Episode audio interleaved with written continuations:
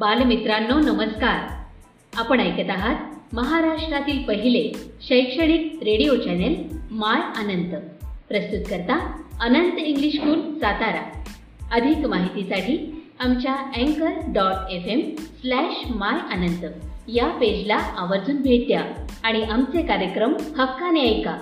इथे मिळतात तुमच्या पाल्यांना प्रगतीचे नवे पंख आणि तुमच्या चिमुकल्यांच्या स्वप्नांना आकार.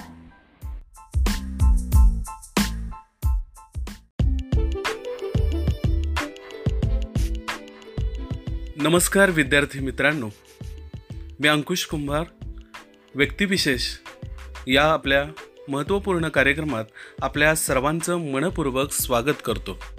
आज अठरा जुलै लोकशाहीर अण्णाभाऊ साठे यांचा पुण्यदिन. पृथ्वी ही शेषनागाच्या मस्तकावर तरलेली नसून दलित श्रमिकांच्या तळहातावर तरलेली आहे असे वरिष्ठ आणि वरिष्ठ वर्गाला थणकावून सांगणाऱ्या अण्णाभाऊंना विनम्र अभिवादन करून मी त्यांचा जीवन प्रवास आज विद्यार्थी मित्रांना उलगडून सांगणार आहे. लोकशाहीर अण्णाभाऊ साठे यांचा जन्म एक ऑगस्ट एकोणीसशे वीस रोजी सांगली जिल्ह्यातील वाटेगाव या ठिकाणी झाला. त्यांची कौटुंबिक परिस्थिती ही अतिशय हलाखीची होती. कोणतीही शेती नाही उत्पन्नाचे कसलीही साधन नाही अशा एका अतिशय दरिद्र्यमय कुटुंबात त्यांचा जन्म झाला. पण खरं तर जरी आपला जन्म अशा कुटुंबामध्ये झाला असेल तरी आपल्या कुटुंबाचे नाव हे भारतात नव्हे तर आंतरराष्ट्रीय पातळीवर नेण्याचे काम हे अण्णाभाऊ साठे यांनी केले हे मला या ठिकाणी निक्षून सांगावेसे वाटते. उपासमार दारिद्र्य लाचारी टोकाचा जातीभेद अशी दुःखे इथल्या धर्मव्यवस्थेने बहाल केलेली. या दुःख आणि दैन्याचे गाठोडे सोबत घेऊन अण्णाभाऊ साठे यांनी आपल्या वडिलांबरोबर कुटुंबाला सावरण्याचे काम केले. कथा कादंबरी लोकनाट्य नाटक पटकथा लावणी पोवाडे प्रवास वर्णन अशा वेगवेगळ्या साहित्य प्रकारातून लेखन करणारे आंतरराष्ट्रीय कीर्तीचे थोर ख्यातनाम मराठी साहित्यिक म्हणून अण्णाभाऊ साठे यांचे नाव आपल्याला आदराने घ्यावे लागेल. खरं तर एवढं दर्जेदार साहित्य निर्माण करणारा असा हा साहित्यरत्न याचे शिक्षण हे नेमके किती झाले असेल याचा प्रश्न आपल्याला पडणार पडलेलाच असणार. विद्यार्थी मित्रांनो अशा या थोर साहित्यिकाचा साहित्यिकाचे शिक्षण हे केवळ दीड दिवस झालेले होते. आता खरं तर दीड दिवस शिक्षण झालेला असा साहित्यरत्न हा इतक्या प्रकारचे लेखन हे कशा प्रकारे करू शकेल कसे करू शकेल याचा प्रश्न आपल्याला नक्कीच पडला असेल. पण विद्यार्थी मित्रांनो ज्या व्यक्तीने जातीभेदाचे चटके खाल्ले द्रा दारिद्र्याचे चटके खाल्ले अशा व्यक्तीला आपली परिस्थितीच हे शिक्षण असते आणि अशा शिक्षणातूनच तो मोठा होत असतो. ज्या गावामध्ये आपल्या कुटुंबाला इतका त्रास झाला आपल्या शिक्षणाचे इतके हाल झाले हे बघून त्यांनी आपल्या कुटुंबियांसमवेत मुंबई गाठण्याचा निर्णय घेतला. विद्यार्थी मित्रांनो सांगली जिल्ह्यातील वाटेगाव ते मुंबईतील माटुंगा या परिसरात जाण्यासाठी जवळजवळ दोनशे साठ किलोमीटरचे अंतर हे अण्णाभाऊ साठे हे आपल्या कुटुंबासमवेत चालत गेलेले होते. विद्यार्थी मित्रांनो लेबर कॅम्पात विविध जिल्ह्यातून आलेली दलित मंडळी राहत होती. गिरण्यात गोदीत म्युन्सिपाल्टीत नोकरी करत होती. इथे दोनच राजकीय पक्ष होते त्यावेळेला. एक डॉक्टर बाबासाहेबांचा शेड्यूल्ड कास्ट फेडरेशन आणि दुसरा कम्युनिस्ट पक्ष. बाबासाहेबांचा ज समाजावर प्रचंड प्रभाव असूनही अनेक दलित कम्युनिस्ट पक्षाचे सभासद होते. खरं तर अण्णाभाऊ साठे यांच्या कुटुंबाची परंपरा ही ज्ञानाची शिक्षणाची नव्हती. त्यांची परंपरा होती कष्टाची दारिद्र्याची आणि ढोलकी तुंतुने आणि तमाशाची. कारण त्यांचा एक चुलत भाऊ बापूराव साठे यांचा एक तमाशाचा फड होता. आणि त्या तमाशाच्या फड्यातून अण्णाभाऊ साठे वेगवेगळ्या प्रकारचे वग हे सादर करत होते. खरं तर सुरुवातीच्या काळामध्ये हे वग हे वेगवेगळ्या परिस्थितीवर अवलंबून नव्हते. काही पारंपरिक अशा प्रकारचे वग हे त्यातून सादर केले जायचे. परंतु अण्णाभाऊ साठे यांनी या वगाला एक वेगळ्या प्रकारचे स्वरूप दिले आणि या वगनाट्याचे स्वरूप त्यांनी लोकनाट्यामध्ये गेली अशी नंदनी सुरुवात केलेल्या अण्णाभाऊंनी लिहिलेल्या पुस्तकांची संख्या ही शंभरच्या आसपास आहे. त्यामध्ये चौदा लोकनाट्ये दहा पोवाडे एक नाटक एक प्रवास वर्णन बावीस कथासंग्रह तीन कादंबऱ्या बारा चित्रपट कथा तेरा गीतपुस्तिका यांचा समावेश त्यामध्ये आहे. भारतातील आणि जगातील सत्तावीस भाषांमध्ये त्यांच्या साहित्याची भाषांतरे झाली आहेत आणि प्रसिद्ध पण झालेली आहेत. फकीरा या कादंबरीला त्या काळी नव्याने स्थापन झालेल्या महाराष्ट्र राज्य सरकारने कादंबरी लेखनातील प्रथम क्रमांकाचे पारितोषिक दिलेले होते. विद्यार्थी मित्रांनो असा एक खरं तर कसलेला आणि दारिद्र्याच्या असेल जातीभेदाच्या असेल परिस्थितीच्या असेल अशा वेगवेगळ्या कचाट्यात सापडलेला परंतु आपल्या लेखनाने आपल्या लेखणीने एक उत्तम झळाळी देणारा असा हा एक साहित्यरत्न यांची ओळख आपल्या सर्वांना होणं ही खरं तर अतिशय गरजेची गोष्ट आहे. आता त्यावेळेला जवळजवळ संयुक्त महाराष्ट्राचा जो स्वातंत्र्य लढा होता तो खरं तर ऐन भरात होता. मग अशा वेळेला वेगवेगळ्या प्रकारचं लेखन करून त्यांनी खरं तर त्यावेळच्या समाजाला एक वेगळ्या प्रकारची दिशा देण्याचं काम केलं. त्यावेळची त्यांची एक छक्कड खरं तर खूप प्रसिद्ध अशी होती. ती छक्कड मी तुमच्यापुढे सादर करतो. माझी मैना गावाकड राहिली माझ्या जीवाची होती या काहिली माझ्या जीवाची होती या काहिली. विद्यार्थी मित्रांनो या फक्कड या प्रकारातून त्यांनी त्या वेळच्या परिस्थितीतील एका नवविवाहित तरुणाच्या परिस्थितीचे वर्णन खरं तर केलं. आता खरं तर त्यावेळचा स्वातंत्र्य लढा त्यावेळचा गिरणी कामगार त्यावेळची कौटुंबिक परिस्थिती अशा सगळ्या गोष्टीवर भाष्य करणारं असं हे सुंदर छक्कड प्रकार हा अण्णाभाऊ साठे यांनी खरं तर लिहिलेला होता. विद्यार्थी मित्रांनो एकोणीसशे सत्तावन्न साली पहिले दलित साहित्य संमेलन भरले. त्याचे स्वागताध्यक्ष अण्णाभाऊ साठे होते.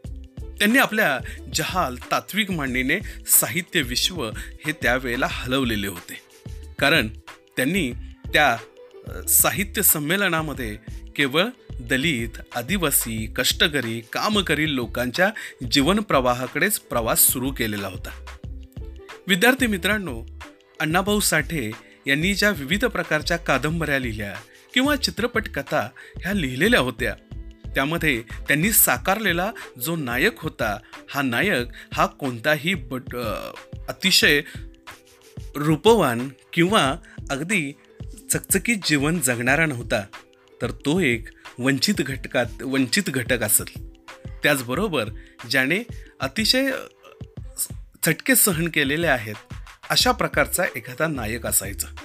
उदाहरणार्थ फकीरा ही अण्णाभाऊ साठे यांची अतिशय गाजलेली कादंबरी.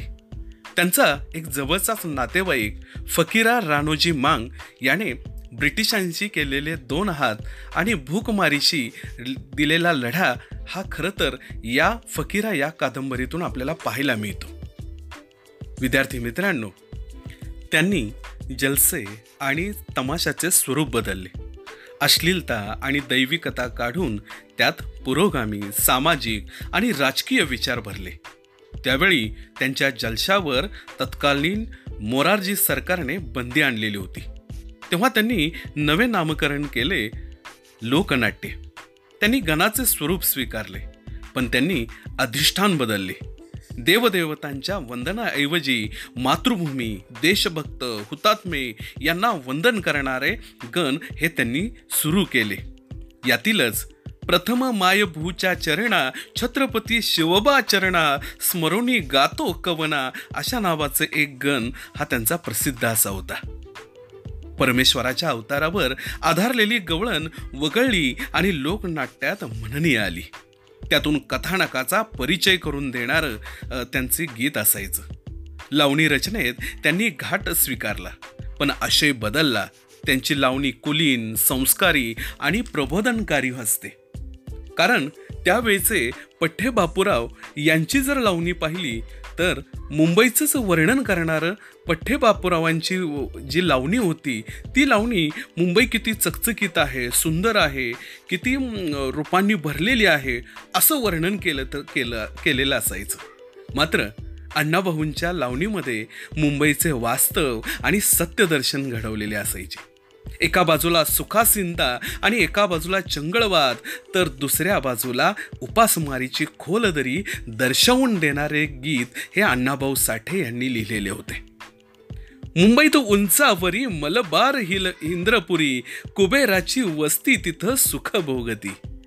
पराळात राहणार रात्रंदिवस राबणारे मिळेल ते खाऊन गाम गाळती अशा प्रकारचं वर्णन करणारे अण्णाभाऊ साठे हे खरं तर एकमेव साहित्यरत्न मला म्हणावेसे वाटतात.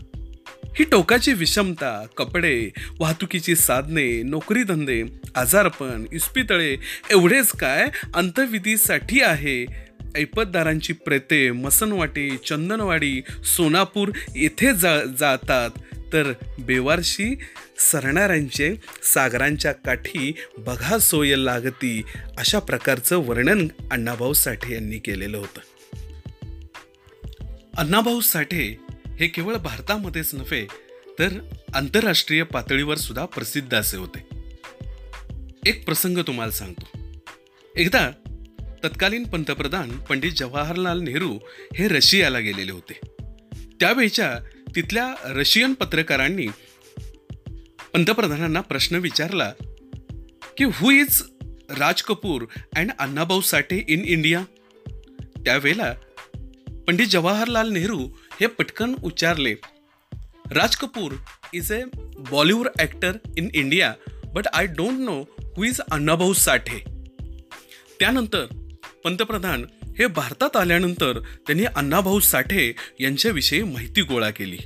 तेव्हा त्यांच्या लक्षात आले की अतिशय दर्जेदार लेखन करणारे स्वातंत्र्य लढ्यामध्ये झोकून ज्यांनी काम केलं अशा प्रकारचे अण्णाभाऊ साठे यांचं लेखन हे रशियामध्ये प्रसिद्ध आहे हे पाहिल्यानंतर त्यांनी आपल्या एका खास माणसाकरवी त्यांचा सत्कार करण्याचं ठरवलं. मग त्यांनी त्यांना तसा निरोप पाठवला. परंतु अण्णाभाऊ साठे हे काही त्यावेळेला दिल्लीला आले नाहीत तर त्यांनी आपल्याच लेबर कॅम्पामध्ये आपला सत्कार स्वीकारला. विद्यार्थी मित्रांनो अण्णाभाऊ साठे यांनी कधीही आपली परिस्थिती लपवली नाही. आपल्या लोकांना कधीही त्यांनी झाकलं नाही. त्यांनी आपल्या लोकांच्यामध्ये जास्तीत जास्त कशा प्रकारे शिक्षण त्याचबरोबर समाजाविरोध विरोधात असणारा आपला यलगार हा कसा जास्तीत जास्त देता येईल याचा त्यांनी जास्तीत जास्त प्रयत्न केलेला होता. कारण त्यांचे एकूणच जीवन हे खरं तर अशा संघर्षानं भरलेलं होतं. संघर्ष हा जणू काय त्यांच्या पाचवीला पुजलेला होता. आणि या संघर्षातूनच त्यांनी लखाकणारं चकाकणारं सोनं हे निर्माण करण्याचा प्रयत्न केलेला होता. अण्णाभाऊंनी दलित शोषित भटके वंचित स्त्रिया यांना नायकत्व बहाल केलेलं होतं. त्यांच्या कथा व कादंबरी याच्यामध्ये डवरी डोंबारी दरवेशी माकडवाले साप गारुडी तुरेवाले बाणामतीवाले गोसावी फासेपारदी नंदीवाले शिकलगार अशा कितीतरी जमाती आपल्याला दिसतात. त्याचबरोबर त्यांनी वैजंता चित्रा या आपल्या कादंबरीतून स्त्रियांवर होणारे अन्याय यांना वाचा फोडण्याचे काम केलं. अण्णाभाऊंची शाहिरी ही कोणतीही चकचकीत अशी नव्हती तर त्या शाहिरा शाहिरीमध्ये तळागाळातील जग शहरातील कामगार गावातील शेतकरी ज- यांचे जीवन संघर्ष दाखवून देणारा त्यांचे चित्रमय जीवन हे अण्णांच्या या शाहिरीमध्ये असत. अण्णांची शाहिरी यातून संघर्ष समाजवाद मांडण्याचा त्यांनी प्रयत्न केलेला होता. प्रबोधन हे अण्णांच्या शाहिरीतील एक सर्वात महत्त्वाची गोष्ट. एकीची साथ देणारे असे हे त्यांचे सुंदरसे गीत आपल्या पुढे सादर करतो. दौलतीच्या राजा उठून सरजा हक दे शेजाऱ्याला रे.